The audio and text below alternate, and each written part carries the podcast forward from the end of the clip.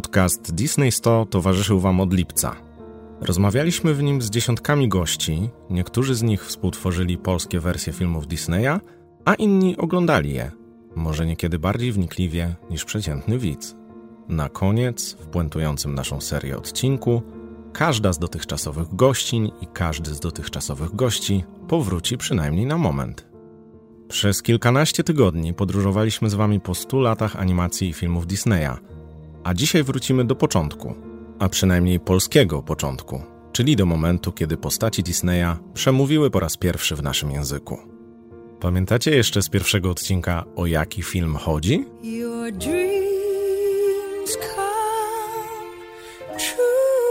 Słuchacie Disney 100, oficjalnego podcastu stulecia Disneya. Magdalena Osińska. Mi się z Królewną Śnieżką kojarzy słuchanie opowieści mojej mamy. Moja mama opowiadała mi właśnie i czytała, a potem sama już też opowiadała mi właśnie e, baśń o Królewnie Śnieżce, więc to mi się kojarzy, jakoś moje serce się rozpuszcza, jak myślę właśnie o Królewnie Śnieżce i takie mam skojarzenia. Piotr Janusz. Z Królewną Śnieżką kojarzy mi się, że jak byłem mały, to bardzo lubiłem układać puzzle i miałem tych puzli kilka pudełek i zawsze układałem całą podłogę. Podłoga musiała być w puzzlach i właśnie jeden obrazek to była Królewna Śnieżka, trzymana właśnie tak na rękach przez księcia i takie mam wspomnienie z Królewną Śnieżką. Anna Hikiert-Bereza. Mój syn, czyli pięcioletni e, padałan zafascynowany Gwiezdnymi Wojnami, chodzi do przedszkola, e, które jest przedszkolem właściwie Królewny Śnieżki, nazywa się Krasnal i każda z grup e, nosi imię każdego z Krasnali. Obecnie jest w Wesołkach. Piotr Adamczyk. Próbuję wrócić do Królewny Śnieżki, tej takiej naprawdę bardzo klasycznej, którą pamiętam jako chłopiec w rajstopkach siedzący w kucki przed telewizorem Rubin. Dominik Bartosik. E, Śnieżka zdecydowanie jest najbardziej przełomową produkcją e, disneyowską, bo w sumie gdyby nie ona, pewnie nie siedzielibyśmy tutaj. Jest rok 1917, chłodny styczniowy dzień. 15-letni Walt Disney siedzi w sali Centrum Kongresowego w Kansas City i przez godzinę ogląda niemy film. Seans, na który przyszedł, jest mało kameralny. Wręcz przeciwnie, Choć trudno to sobie wyobrazić, film wyświetlany jest równolegle na czterech ekranach. Sala jest olbrzymia. Mieści 12 tysięcy miejsc, a w tamtym momencie widzów jest ponoć jeszcze więcej. Nawet 16 tysięcy osób w jednym miejscu. Niektóre dzieci i nastolatkowie wciskają się po dwie osoby w jeden fotel, żeby zobaczyć w roli Śnieżki Margaret Clark, w tamtych latach jedną z dwóch najpopularniejszych aktorek na świecie. Większości z 40 ról filmowych Clark już nigdy nie obejrzymy. Taśmy zaginęły na zawsze. Szczęśliwie wśród pięciu, które zachowały się do dzisiaj, jest Królewna Śnieżka, adaptacja sztuki teatralnej z 1912 roku. Ta sama, którą ogląda wtedy nastoletni Walt Disney. Po latach mówił, że podczas seansu zaintrygowały go postaci krasnoludków oraz fabuła. Mówił, że było w niej wszystko, co potrzebne w dobrej historii. Dziewczyna, książę, Opowieść była niby baśniowa, ale jednak przyziemna, uniwersalna, bliska ludziom. Ta opowieść wróciła do niego prawie 20 lat później. Świat znał go już wtedy jako ojca myszki Miki, uznanego twórcę z trzema Oscarami na koncie. Jego Walt Disney Studio było znane z filmów krótkometrażowych. Realizacja kilkudziesięciu krótkometrażówek wydanych w cyklu Silly Symphonies, czyli głupiutkich symfonii, pozwoliła Disneyowi sprawdzić w praktyce umiejętności rysowników i animatorów, którzy stworzyli trzon zespołu do zadań specjalnych, do prac nad pierwszym w historii kina pełnometrażowym filmem rysunkowym. Zadanie to nie było tylko ambicją artystyczną, ale przede wszystkim szansą na finansowe przetrwanie. Krótkie metraże nie dawały studiu stabilności finansowej. Hollywood, a za nim widzowie, najbardziej cenili filmy pełnometrażowe. Był jeden kłopot. Pełnometrażowych animacji w zasadzie nikt nie robił. Ponoć największe przełomy w historii dzieją się wtedy, kiedy trafia się jedna osoba, która nie wie, że czegoś nie da się zrobić, a potem po prostu to robi. Ale fabuła Królewny Śnieżki wcale nie była pierwszym wyborem Disneya. Zbigniew Dolny. On planował najpierw e, nakręcić Alicję w Krainie Czarów ale w 1931 roku e, wypuszczono na ekrany kinowe film aktorski, między innymi z Gary Cooperem, e, Alicja w Krainie Czarów i Disney odstąpił od tego. W 1934 roku Walt Disney organizuje dla ścisłego grona współpracowników kolację, po której zaprasza swoją ekipę do studia. Następnie zdradza swój plan. Pełna wersja tej wewnętrznej prezentacji Disneya, odegrana na scenie, zajmuje finalnie 4 godziny, podczas których Walt Disney aktorsko prezentuje całą fabułę.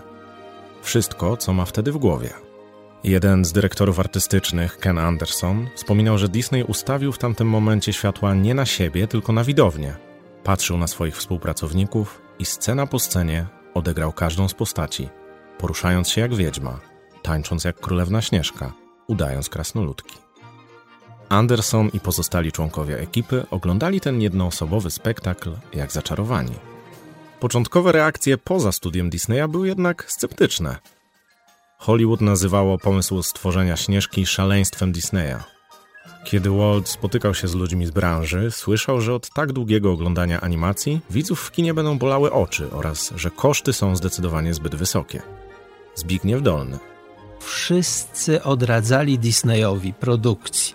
E, gdzie film rysunkowy, fabularny, kinowy, długometrażowy na ekrany, nikt nie będzie chciał tego oglądać. Disney postawił wszystko na jedną kartę. Zainwestował całe oszczędności, wziął też pożyczkę pod zastaw swojego domu, mimo że jego żona Lilian mówiła to, co mówili wszyscy. Walt, nikt nie zapłaci grosza za oglądanie przez 80 minut w kinie animowanych krasnoludków. Odwagi, chłopcy, odwagi. Nie ma się czego bać.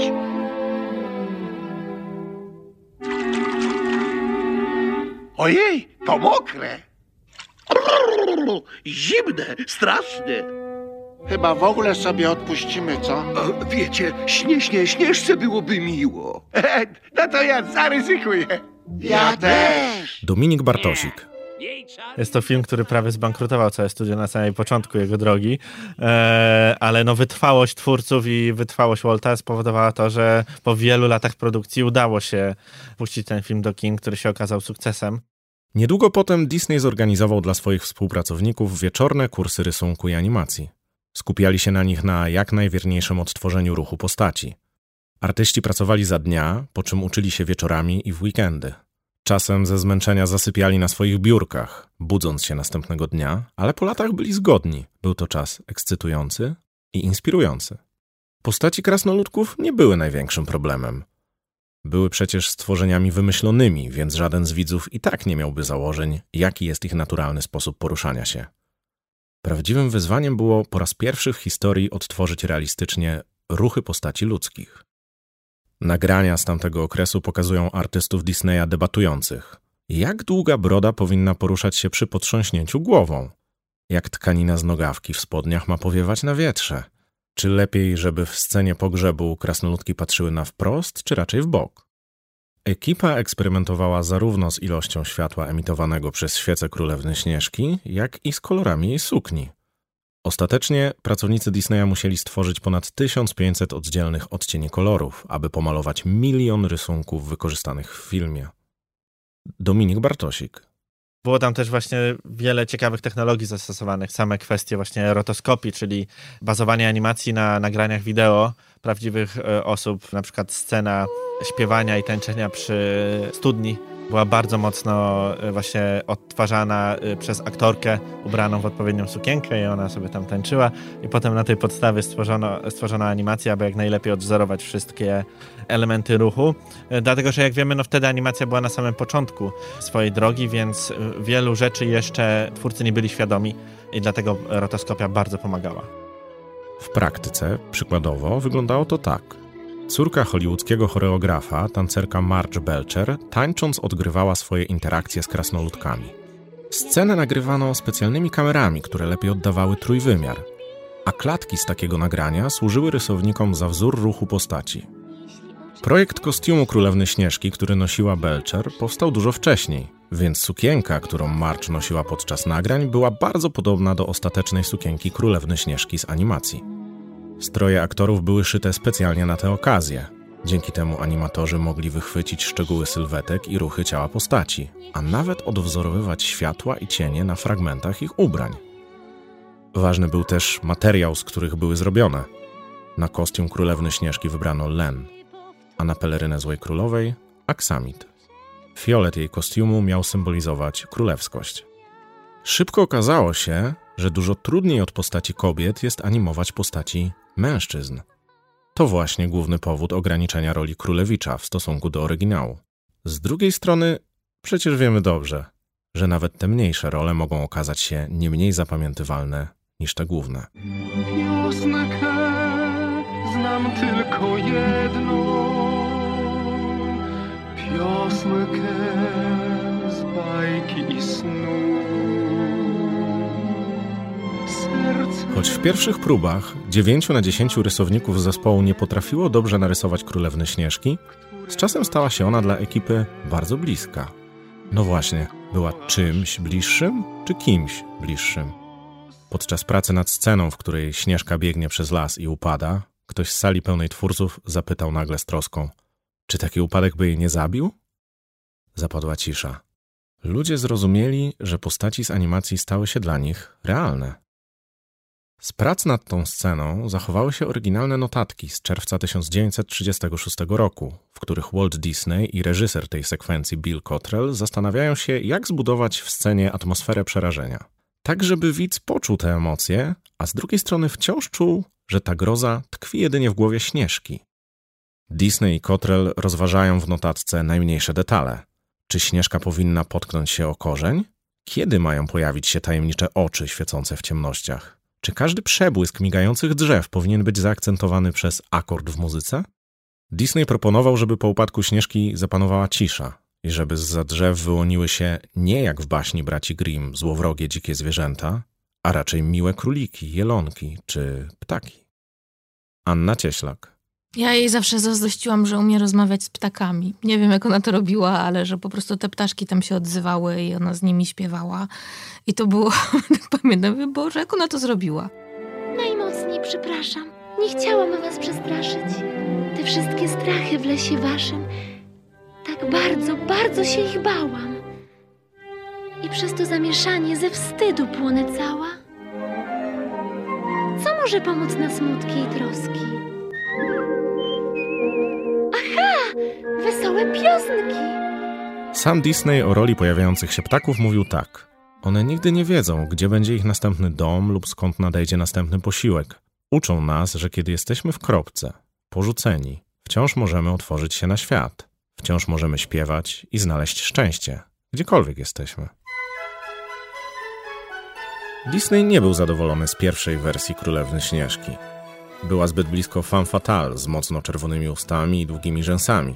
Potrzebna była zwyczajna dziewczyna. Arleta Witek.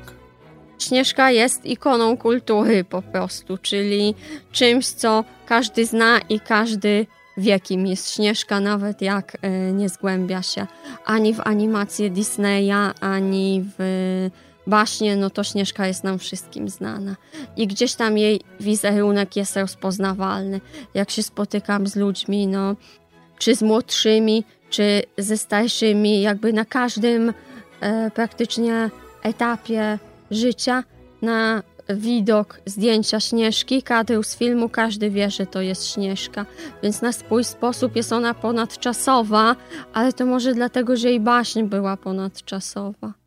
I baśń też przetrwała jednak wieki, bo od spisania oryginału minęło trochę czasu. Baśń oryginalna została jakby złagodzona. Animacja Disneya jest bardziej delikatna, nikt tam nie zjada niczyjej wątroby, ani innych wnętrzności. Zła macocha po prostu ginie. Uderzona przez piorun, no to też znajdujemy motywy gdzieś tam w literaturze na ten temat. Natomiast w oryginale Grimmów musiała tańczyć w rozżarzonych butach aż do samej śmierci, więc i to było na życzenie Śnieżki. Więc jakby ta Śnieżka Disneya jest taka bardziej nazwijmy to, wyrozumiała i po prostu gdzieś tam e, Disney chciał, żeby ta jej niewinność była zachowana, a nie, że ona każe tutaj złą macochę w taki okrutny sposób. Justyna Bojczuk. Byłam zdenerwowana dosyć na macochę złą, która po prostu wciskała to jabłko tej biednej e, królewnie i czułam taki bunt na to po prostu, czemu ona to zjada i czemu nie widzi tego. Dorota Ogrodzka. Wydaje mi się, że z tej animacji możemy wyciągnąć też jeszcze y, jedną refleksję, mianowicie taką, że nie jest dobrze, kiedy kobiety rywalizują ze sobą. To znaczy, kiedy starsza kobieta próbuje w jakiś sposób zniszczyć młodszą, zamiast ją wspierać. I y, no, ten element właśnie zatrutego jabłka jest tutaj taką cenną lekcją, mnie przynajmniej zostawia właśnie z taką zachętą, żeby wspierać młodsze kobiety, że młodsze kobiety powinny dostać wsparcie od pokolenia swoich matek, ciotek, macoch i że wtedy y, jest szansa na jakąś pozytywną kontynuację. Lidia Sadowa. Królewna Śnieżka jest klasyk klasyków. Zniszczę ją, bo jest ładna. I ona, bidna, musi po prostu uciekać i tak dalej. Już nieważne nawet jaka jest, czy jest mądra, fajna i tak. No nie, no ma przegrane, bo wygląda. I ja to też często obserwuję. Anna Szymańczyk. Ja z kolei z dzieciństwa pamiętam, że bardzo chciałam wyglądać jak królewna Śnieżka. E, I to był bardzo długo mój niedościgły e, ideał. Dzisiaj wolałabym wyglądać jak ta zła. Masza Wągrodzka.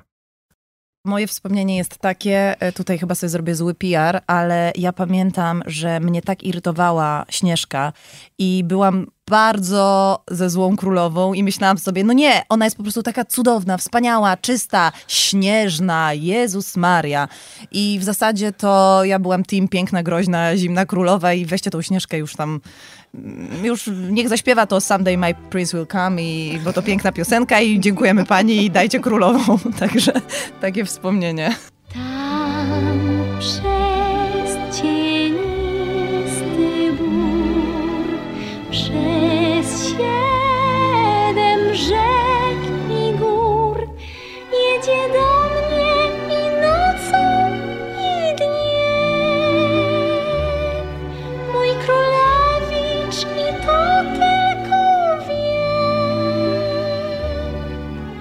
Miriam Aleksandrowicz. Pamiętam tę Królewnę Śnieżkę. Mało tego, śpiewałam wszystkie piosenki. E, Dzisiaj nie śpiewam i dobrze. Ciekawe, wtedy chciałam być Królewną Śnieżką, nie chciałam być złą królową. Potem w teatrze grałam złą królową. Jak słyszycie, wśród naszych gościń najbardziej zapamiętywalną postacią nie była wcale Śnieżka, a Zła Królowa. I chyba podobnie odczuwał to sam Walt Disney. Wczesne szkice pokazywały postać królowej ponuro jakby niechlujnie. Z czasem pojawiało się w niej coraz więcej piękna, ale też coraz więcej chłodu. Przeczytam wam fragment z notatek Disneya o Złej Królowej z października 1934 roku. To mieszanka Lady Macbeth i Wielkiego Złego Wilka. Jej uroda jest złowieszcza, a gdy knuje i miesza swoje trucizny, staje się brzydka i groźna. Jej dialogi i akcja są przesadnie melodramatyczne, graniczące ze śmiesznością. Piotr Adamczyk, Pamiętam właściwie no, twarz złej królowej z takim jakimś mocnym makijażem, podwyższonymi brwiami. I tak się zastanawiam, jakby z punktu widzenia swojego zawodu, jak bardzo efektowne jest granie złych, jak bardzo to zapada w, w pamięć, bo dobra królewna Śnieżka, ten miły królewicz, gdzieś zaszły kurzem w mojej pamięci dziecięcej. A zła królowa, pamiętam jak dziś jej twarz. Myśląc o niej, znowu mam rajstopki, siedzę w kucki przed telewizorem, oglądając Disneya. Hej ho, hej ho, do domu byś się szło. Duchu w magicznym zwierciadle. Ty, który służyć mi masz. Przez wiatr, przez mrok, przybywaj wnet. Mów! I ukaż mi swą twarz. Pamiętajmy, że pełny tytuł animacji Disneya to Królewna Śnieżka i Siedmiu Krasnoludków. Nie każdy wie, że na początku było ich dużo więcej. Ze wstępnej listy wykreśleni z czasem zostali m.in. Ochydek, Skoczek, Płaczek, Brudasek, Zepsutek, Głodomorek i Tęsknotek. Zwycięska siódemka to w polskiej wersji językowej Mędrek, Gburek, Apsik, Wesołek, Śpioszek, Gabcio i Nieśmiałek. W głupiutkich symfoniach Disneya bohaterowie krasnoludki byli identyczni. W swojej nowej produkcji Disney chciał, żeby każdy miał inną osobowość, odwzorowaną nie tylko imieniem i cechami charakteru, ale też wyglądem i ruchami. Dzięki pracy rozbudowanego zespołu animatorów, postaci ze storyboardowych szkiców powoli ożywały i nabierały cech indywidualnych. Artyści dbali, żeby krasnoludki różniły się między sobą wzrostem. Środek ciężkości ich ciał został przeniesiony w dół, aby zwiększyć komediowość, bo to właśnie w Krasnoludkach Disney upatrywał największe źródło komizmu i humoru tej animacji. Żeby jeszcze podbić ten komediowy walor, polecił członkom ekipy wymyślić serię animowanych gagów. Animator Frank Thomas wspominał, że za wymyślenie dobrego gagu dostawało się 5 dolarów premii, co w tamtym czasie wystarczało na wystawną kolację. Thomas wpadł na pomysł sceny, w której krasnoludki zakradają się do sypialni, zerkają na górę łóżka, a kiedy podchodzą, ich nosy wyskakują do góry nad drewnianą krawędź. Dorota Ogrodzka i Iwo Kondefer. Jak myślę o Królewnie Śnieżce, to ciekawe wydaje mi się taki model, no nie wiem, czy tak to można nazwać, ale rodziny, w której ona żyje, no bo to jest ona i siedem istot, trudno powiedzieć jakiej płci, czy jak, są krasnale, czy jaki mają status, ale to mnie ciekawi, że w ogóle jest pokazane, pokazana taka możliwość, że jest młoda dziewczyna, kobieta, no właśnie królewna tym bardziej, która żyje w lesie e, z jakimiś siedmioma mm, no właśnie krasnalami. To mi się wydaje ciekawe, jakieś alternatywne. Ja mogę, ja mogę dodać do tego to, że dla mnie ta animacja faktycznie pokazuje jakąś alternatywną wizję wspólnoty i to jest, to jest bardzo, bardzo ciekawe. Te role też się mieszają w funkcjonowaniu tej rodziny, kolektywu i, i tak, i to jest dla mnie jakiś interesujący trop. Paweł Zadrożny. Królewna Śnieżka. Niezwykły przykład sił dobra i zła. Pani imperatorowa, jej biedna córka i stado jawów biegających wokół Śnieżki, pomagających jej przetrwać. Jednym z najbardziej charakterystycznych krasnali był Gabcio. Według słów samego Disneya miły, ale niezbyt mądry. To właśnie podczas prac grupy animatorów padł pomysł, żeby Gabcio poruszał uszami i chodził nieco inaczej od reszty. Frank Thomas opowiadał, że w scenie, w której królewna Śnieżka każe krasnoludkom umyć się przed kolacją, zaproponował, żeby wiecznie niedotrzymującego kroku grupie Gabcia obdarzyć innym sposobem chodzenia, żeby było widać, jak wciąż próbuje nadążyć za grupą. Ostatecznie Walta Disneya nowy chód Gabcia zachwycił do tego stopnia, że polecił wykorzystać go w każdej scenie z Gabciem. Nie zachwycili się tym koledzy Tomasa, animatorzy, którzy wyklinali go za to, że muszą na nowo rysować wszystkie dawno zatwierdzone sceny. Ale chyba było warto. Charlie Chaplin powiedział kiedyś, że Gabcio to jedna z najlepszych komediowych ról w historii kina. Olga Ślepowrońska. Mnie fascynował w Królewnie Śnieżce ten krasnal, który w ogóle się nie odzywał. I e, byłam strasznie ciekawa, co z nim jest. Czy e, ma niepełnosprawność, czy po prostu jest taki nieśmiały. No nie wiem, jakoś strasznie bym chciała e, poznać tajemnicę tego niemego krasnala. Anna Cieślak. Bardzo, bardzo kochałam Gabcia i bardzo mi było żal Gburka najbardziej, bo, bo był taki, taki w środku i tak bardzo potrzebował, żeby go ktoś przytulił ale też pamiętam taką rzecz, jak poszliśmy na warsztaty z radia w szkole teatralnej. I wtedy właśnie był taki pan od efektów specjalnych w radio i pokazał nam, jak się poruszają w przestrzeni dźwiękowej krasnoludki, czyli na przykład jak skrzypi podłoga, one się skradają, jakieś takie historie i tam tarł takim skórzanym portfelem i, i pokazywał takie, takie triki, jak to zrobić, żeby w radio pokazać w dźwięku wiek, emocje, dojrza- jakieś zdarzenie, właśnie takie, jakąś sytuację, która tam musi się wypełnić, żeby w twojej wyobraźni się zbudowało, żebyś to zobaczył.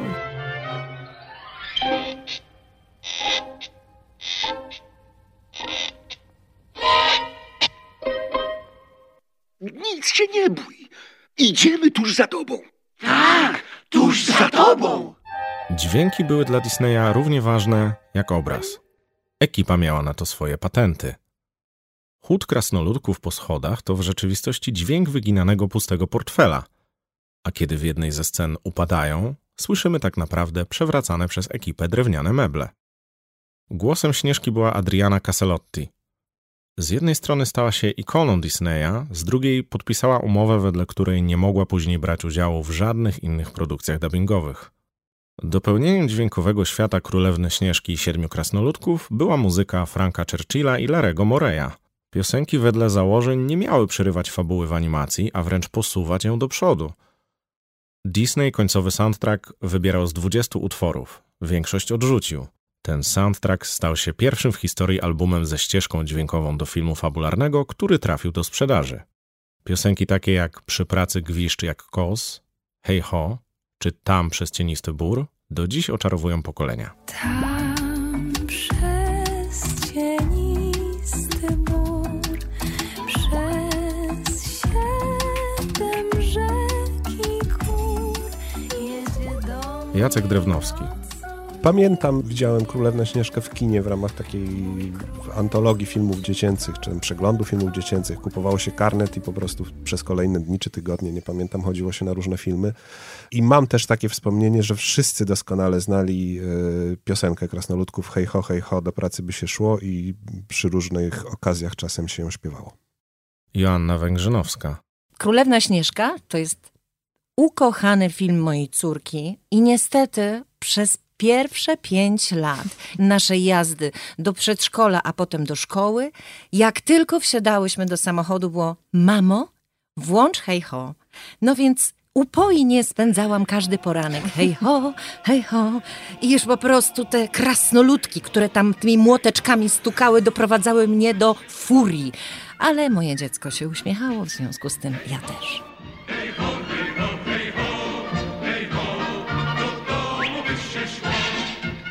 750 artystów, 32 animatorów, 25 twórców tła, 102 asystentów. Tak olbrzymia ekipa pracowała nad Królewną Śnieżką. Niestety koszty okazały się jeszcze większe niż początkowo zakładano. W połowie produkcji studiu skończyły się pieniądze. Bracia Disney potrzebowali dodatkowych 250 tysięcy dolarów, co podwyższało koszt całej produkcji do 1,5 miliona. Roy Disney zapowiedział bratu, że Josephowi Rosenbergowi, wiceprezesowi Bank of America, będzie trzeba pokazać dotychczasowe efekty pracy. Walt Disney był poddenerwowany.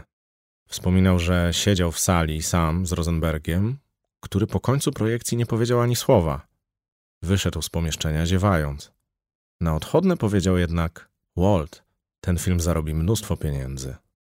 Zbigniew Dolny. Premiera, która się odbyła 21 grudnia 1937 roku, e, już po pierwszym tygodniu wyświetlania, zdystansowała takie przeboje kinowe tego okresu jak Bohaterowie Morza, e, Jezabel czy Przygody Robin Hooda z Erolem Flynnem. Premiera Królewny Śnieżki była w Hollywood wielkim wydarzeniem. Po seansie bili brawa na stojąco. Sceptyków zaskoczyło, że podczas sceny, w której krasnoludki opłakują śmierć Śnieżki, publiczność płakała. W kolejnych tygodniach w wielu amerykańskich miastach organizowano dodatkowe pociągi dowożące ludzi na seanse i patrole policji pilnujące tłumów w kolejkach. W Tennessee gubernator poprowadził nawet paradę ludzi z urzędu miasta do kina na seans. Zbigniew Dolny.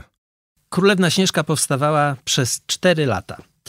Nie był to co prawda najdłużej robiony film rysunkowy Disneya, najdłużej robiono Kopciuszka, natomiast e, był to pierwszy taki mm, epokowy film, okazał się ogromnym sukcesem. Dość powiedzieć, że został zdubbingowany wtedy, przed wojną, na 10 różnych języków i był rozpowszechniany w 46 krajach. Śnieżka podbiła świat. W Szanghaju widzowie tygodniami mieli do dyspozycji pięć seansów filmu dziennie, bo dwa główne konkurencyjne kina w mieście umieściły animację w repertuarze w tym samym czasie, co zdarzyło się do tamtej pory tylko raz w historii. W Paryżu zainteresowanie filmem było tak duże, że wyświetlano go nieprzerwanie przez 8 miesięcy. A jak było w PRL-owskiej Polsce? Miriam Aleksandrowicz i Marek Barbasiewicz.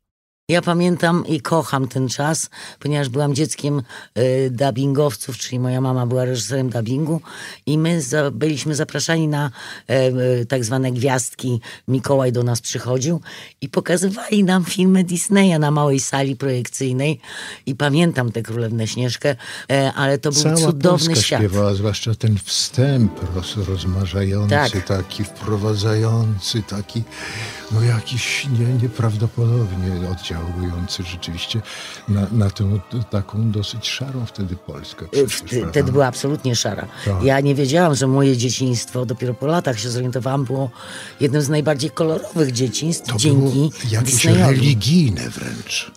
Pamiętam to skupienie, to, to w, w internacie moim. Wszyscy nastajenia, to za chwilę już będzie. Gdzieś tam jeszcze miga telewizor. Dlaczego miga? Bo tak i zaczynało się. To było przeżycie, tak.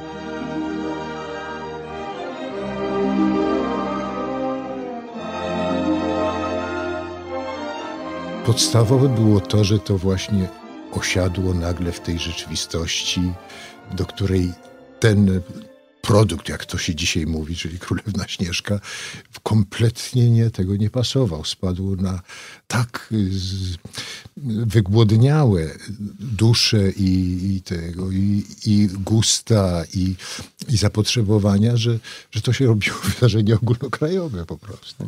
Na czarno-biały Tak. świat. Na czarno-biały świat. Marek Robaczewski. Jeśli chodzi o Królewnę Śnieżkę, to y, no oprócz tego, że oczywiście wszyscy ją pewnie znamy na pamięć, ale ja już y, wiedziałem o tym filmie, znaczy jeszcze jakby z przekazów moich rodziców, którzy sami będąc dziećmi przed wojną, byli w kinach i widzieli ten film, więc to jest film, który obrósł w taką no, długą już taką nawet polską tradycję, a co ciekawe, zachowały się też kopie, oprócz tego, że oczywiście z polskim dubbingiem, w których e, na przykład na łóżeczkach krasnali są napisy polskie. Jest tam napisane Gabcio yy, i tak dalej. Mało tego, ta księga, która rozpoczyna ten film i tam jest Once Upon a Time, jest napisane dawno, dawno temu. Po polsku. To daje nam wyobrażenie, z jakim rozmachem były te wersje, no, byśmy dzisiaj powiedzieli, lokalizacje, tak? Przygotowywane wtedy, przed wojną. Prawda? To jest coś niesamowitego. Zbigniew Dolny.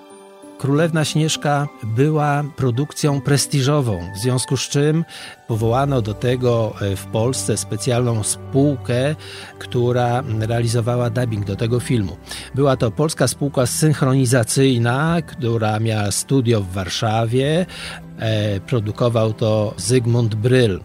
Ciekawostką jest to, e, co wiadomo jest o tym dubbingu, bo Oczywiście Królewna Śnieżka nie była pierwszym filmem zdubbingowanym na język polski. E, Były to już fi trzy filmy w roku 1931 zdubbingowane, ale mniejsza z tym. Zakładamy, że Królewna Śnieżka wbiła nam się w pamięć jako film zdubbingowany przed wojną. Królewna Śnieżka i Siedmiu Krasnoludków może nie była pierwszym polskim dubbingiem, była za to pierwszym polskim dubbingiem w historii Disneya. Bo, jak pamiętacie z pierwszego odcinka naszego podcastu, disneyowskie filmy polska publiczność do tamtej pory oglądała po francusku. Miriam Aleksandrowicz.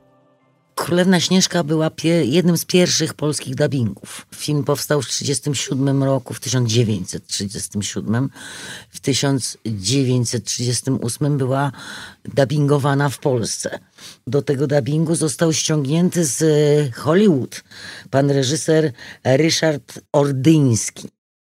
Ordyński faktycznie miał doświadczenie w Hollywood, ale pierwszy etap prac rozpoczął w Paryżu w 1938 roku.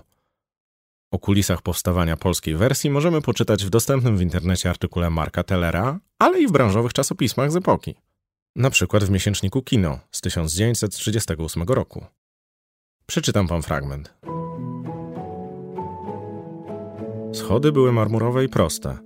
Zwyczajny dozorca najzwyczajniejszej w świecie kamienicy warszawskiej poinformował nas, robiąc zapraszający gest. Drugie piętro, a może winda? Trzasnęły drzwiczki liftu i po chwili powitała nas królewna Śnieżka wraz ze swym dworem siedmiu karzełków. Właściwie nie uczyniła tego osobiście. W jej zastępstwie wyszedł do nas na korytarz uprzejmy pan o ujmującym uśmiechu. Przeszliśmy kilka korytarzy atelier dubbingowego i znaleźliśmy się na polanie królewny, przepraszam, w sali projekcyjnej. Pełniący honory gospodarza, Ryszard Ordyński, adoptuje w tych murach arcydzieło barwne Walta Disneya pod tytułem Królewna Śnieżka i Siedmiu Krasnoludków. Od kilku miesięcy rzesze oblegają kina w USA, by móc obejrzeć te cuda cudeńka zaklęte na celuloidowej taśmie przez utalentowanego rysownika. Disney powierzył mi dubbing swego filmu w ojczystym języku, mówił Ordyński. Jego rysowani bohaterowie będą mówili na ekranach naszego kraju najczystszą polszczyzną. Ile czasu zajęłoby widzom w kinie odczytywanie napisu na taśmie? Podkładanie mowy, jeśli idzie o żywych ludzi rozmawiających na ekranie w jakimś obcym języku, to fraszka, ale przystosować te słowa do tych bajkowych figurynek to niewspółmiernie trudniejsza praca. Zbigniew Dolny. Disney e, dbał o mm, prawa autorskie mm, do swoich aktorów, których zaangażował do, do tych filmów i e, one były zawsze wymienione, kto jaką rolę dubbingował e, po angielsku. Natomiast nie bardzo im zależało, nawet powiedziałbym, zależało na tym, żeby nie podawać, kto w danej wersji językowej dubbingował, czyli właściwie nie wiadomo, kto robił tą e, Królewnę Śnieżkę. Możemy tylko wyczytać z niektórych artykułów prasowych. Dialogi Ordyński opracowywał ze znanym satyrykiem i poetą Marianem Hemarem, twórcą dziś nieco zapomnianym, ale wymienianym w gronie klasyków choćby przez Wojciecha Młynarskiego. Wspomina o nim Michał Wojnarowski. Królewna Śnieżka, ten przedwojenny dubbing, zresztą ten y, nowy też, to są teksty piosenek y, Mariana Hemara, jednego z najwybitniejszych polskich y, autorów przedwojennych, który pisał teksty piosenek przeróżnych, można powiedzieć wręcz seryjnie, ale wszystkie były dobre, bo talent, myślę, tego, tego człowieka był no, niezrównany. Zachowane zostały te teksty w nowym dubbingu z 2009. E, no, trudno byłoby chyba stworzyć coś, e, coś lepszego. To też świadczy o tym, że od samego początku dubbingu w Polsce zajmowali się nim naprawdę fajni, wybitni ludzie. Nagrania polskiego przedwojennego dubbingu odbywały się latem na drugim piętrze jednej z warszawskich kamienic, prawdopodobnie przy Alejach Jerozolimskich. Zbigniew Dolny, Kilka lat temu mm, e, otwieram Polskie Radio. W programie pierwszym godzinna audycja była zapowiadana, poświęcona dubbingowi. Zaproszono wtedy, autorka zaprosiła e, Marka Robaczewskiego, e, bardzo cenionego przeze mnie reżysera dubbingu, Waldemara Modestowicza i Wojciecha Paszkowskiego i zadała im pytanie. Kto zdubbingował Królewnę Śnieżkę? No i tu konsternacja. Jakaś pani, nazwisko jej zaczynało się na M, wyczytałem w internecie, odpowiedział jeden z panów. Królewnę Śnieżkę zdubbingowała Maria Modzelewska. A na to pani redaktor, ależ nie. Jak wszyscy wiadomo, była to Jadwiga Smosarska. No więc, proszę Państwa, ostrożnie, ostrożnie. Rzeczywiście zdubbingowała to Maria Modzelewska. W miesięczniku Kino zachował się dokładny opis przedstawiający, jak Modzelewska nagrywała swoje partie śpiewane piosenki Czy słyszysz? Oto fragment. Na ekranie w tej chwili królewna porusza tylko ustami, natomiast jej głos uwięziony jest w słuchawkach nałożonych na uszy Modzelewskiej. Świetna artystka pochylona w stronę mikrofonu śpiewa w tej chwili tę samą piosenkę, ale po polsku. Taśma dźwiękowa rejestruje pilnie śpiew Modzelewskiej. Biedną królewnę okradziono w tej sekundzie z głosu, po to, aby dźwięk polskiej piosenki wmontować potem obok obrazu rysowanego przez Disneya. Walt Disney wydawał się mieć do Ordyńskiego zaufanie. Tylko jeden jedyny raz przysłał do Warszawy swojego przedstawiciela, Stewarta Buchanana, by udzielił polskiemu reżyserowi kilku rad. 5 października 1938 roku w warszawskim kinoteatrze Palladium odbyła się polska premiera Królewny Śnieżki i Siedmiu Krasnoludków. Jeszcze w tym samym miesiącu animacja zawitała do Krakowa, Łodzi i Poznania. Po wybuchu II wojny światowej kopia z polskim dubbingiem Królewny Śnieżki znalazła się w Londynie, gdzie przeleżała długie 50 lat. Ponowna premiera kinowa filmu w Polsce odbyła się w 1992 roku. W 2001 pojawiła się na kasetach wideo, ale z czasem stało się jasne, że przedwojenny dubbing może nie wytrzymać próby czasu. Natalia Litwin. Ja bardzo lubię Królewnę Śnieżkę z tym starym y, dubbingiem, bo to jakoś tak z tą miękką kreską jakoś to pasuje po prostu do tamtych czasów, że to lata 30. Nie wiem, jakoś mi, ja to kupuję. Duchu w magicznym zwierciadle, co moc władczyni swej znasz, przez mgły i mrok, czy czujesz mój wzrok? Cóż! Po ponad 70 latach, w 2009 roku, Królewna Śnieżka i Siedmiu Krasnoludków została nagrana na nowo. Opowiada nam o tym Agnieszka Tomicka. Zostaliśmy poproszeni o stworzenie nowego dubbingu do Śnieżki z reżyserem Waldemarem Modestowiczem. To było dla nas oczywiste, że, że nie idziemy w, w żadne współczesności. Nie było takiej możliwości. To byłoby obrazoburcze. Te, ten obrazek jest tak klasyczny, tak piękny, tak mądry i wyrafinowany, że szukaliśmy głosów, które byłyby zatopione w estetyce lat 40. Myśmy musieli znaleźć archetypiczne postaci, na przykład do ról e, krasnali. To było coś absolutnie doskonałego i, i dla mnie to było e, nieprawdopodobnie emocjonujące doświadczenie móc pracować z wybitnymi aktorami Piotrem Frączewskim, e, który zagrał nam Mędrka, Gbórka, którego zagrał Marian Opania, Krzysztof Kowalewski, Damian Damięcki, Krzysztof Stelmaszyk. i Piotr Gąsowski, który zagrała psika. Nie słuchajcie tego wieprza. No już, chłopcy. Jak mocno mamy trzeć? Skurczą nam się baczki. Ja tutaj mam wejść? Tam, gdzie nie widać, nie trzeba się myć. Nie, nie, nie, koledzy. Tak nie może być. Stań nad korytkiem i wszystko zważ. Zawiń rękawy. Gdy ręce gołe masz, nabierz w nie Możliwość spotkania takich aktorów y, to absolutnie wybitne doświadczenie. Mm, A oni wszyscy wychowani na tej śnieżce, każdy z nas y, y, oglądało ten stary film i zależało nam na tym, żeby oddać jak najbardziej ducha i też pochylić się w pewnej stylizacji, chociażby językowej i sposobu artykulacji y, dźwięków, y, żeby to było takie szlachetne, dawne, mądre. Ja zakochałam się przy pierwszym słyszeniu i pierwszych dźwiękach w naszej śnieżce, chociaż i tak przesłuchanych zostało chyba dwadzieścia kilka dziewcząt, y, żeby oczywiście to jest bardzo mm, dla mnie zrozumiałe. mm, e, Prawdopodobnie dział marketingu potrzebowałby do takiego filmu wielkich nazwisk i to jest zawsze wielka potrzeba, żeby zdobyć do filmu nazwiska, które pociągną dany tytuł, ale, ale tutaj Disney zaufali nam i, i powierzyli kompletnie nieznanej dziewczynie, Edycie Krzemień, mojej pierwszej w życiu królewnie, mm, e, tak ważną rolę.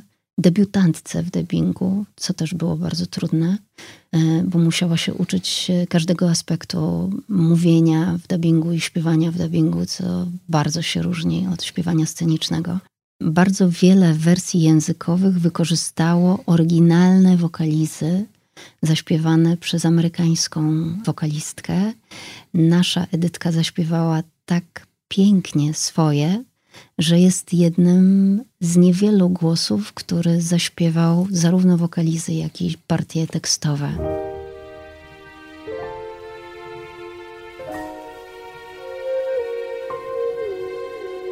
Królewna Śnieżka okazała się dla Disneya jednym z kamieni milowych.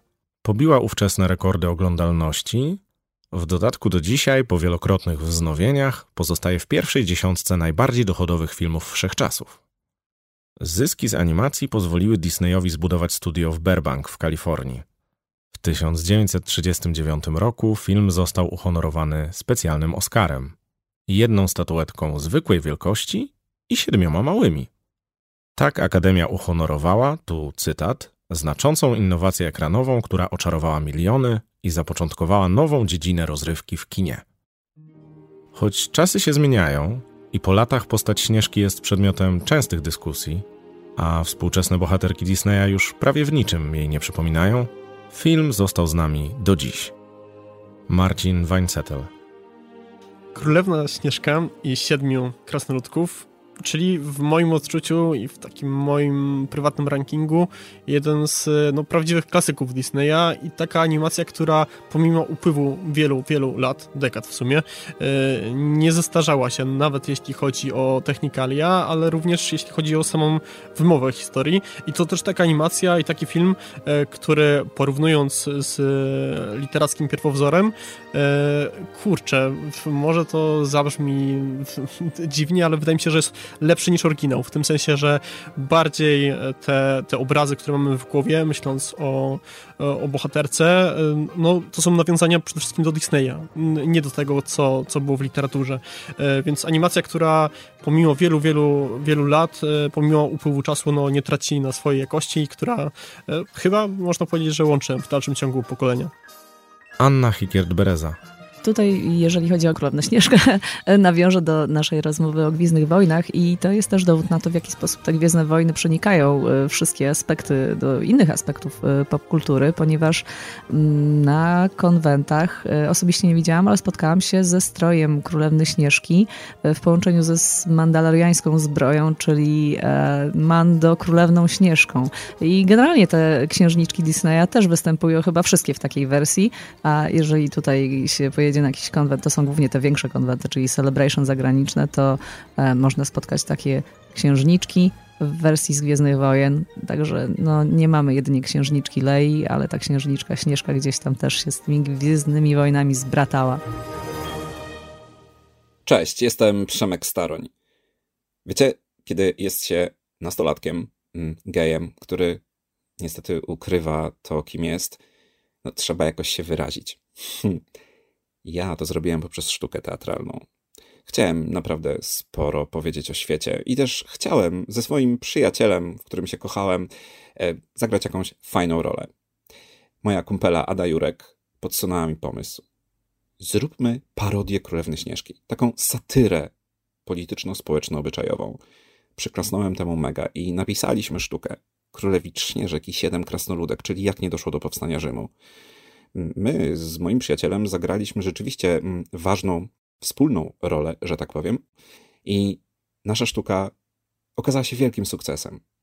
Dlatego, że użyliśmy z Adą i z całą ekipą doskonałej opowieści, którą jest właśnie Królewna Śnieżka. Dlatego dla mnie Królewna Śnieżka nieustannie jest czymś, co pomogło mi w ekspresji samego siebie wtedy, kiedy tego tak bardzo potrzebowałem. Tomasz Kołodziejczak. Królewna Śnieżka to dobry przykład, jak kultura przenosi się nawet przez ciężkie czasy. Premiera tego filmu miała miejsce w Polsce jeszcze przed II wojną światową. E, Potem wrócił e, na kasetach wideo, a może i do kin już po roku 90. Ale mój stryj, nieżyjący już starszy pan, wspominał, kiedy opowiadałem mu, czym się zajmuje, on był poważnym profesorem fizyki, kiedy wspominał mu, czym się zajmuje, a pracuje u Disneya, to mówił, a Tomek, a ja przed wojną to byłem jako kilkulatek na Królewnie Śnieżce. Pewne rzeczy, pomimo kilkudziesięciu lat nieobecności na rynku, mogą pozostać w umysłach e, ludzi i odbiorców. To jest fajne, to świadczy o sile kultury i o sile dzieła, jakkolwiek dzisiaj oczywiście pewnie ten oryginalny dubbing e, Królewny Śnieżki może nam się wydawać trochę piskliwy. Historia Śnieżki wciąż żyje. Nowy film aktorski Śnieżka, Rachel Zegler w roli tytułowej oraz Gal Gadot w roli Złej Królowej, pojawi się w kinach w marcu przyszłego roku. Ale pozostaje pytanie, skąd magiczna siła tej animacji? I może najlepiej tłumaczył to sam Walt Disney, kiedy mówił: Pewne jest jedno. Każda osoba na świecie była kiedyś dzieckiem, więc kiedy planujemy nowy film, nie myślimy ani o dorosłych, ani o dzieciach.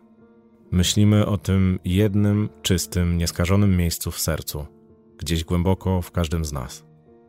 Życie czasem sprawia, że nasza pamięć o tym miejscu znika. Może nasze filmy przypominają o nim na nowo? To był ostatni odcinek podcastu Disney 100. Dzięki, że byliście z nami, a Disneyowi życzymy wszystkiego najlepszego na stulecie i życzymy Wam przynajmniej kolejnych 100 lat pięknych filmów i animacji. Ja nazywam się Kamil Bałuk. Dzięki serdeczne. To była wielka przygoda.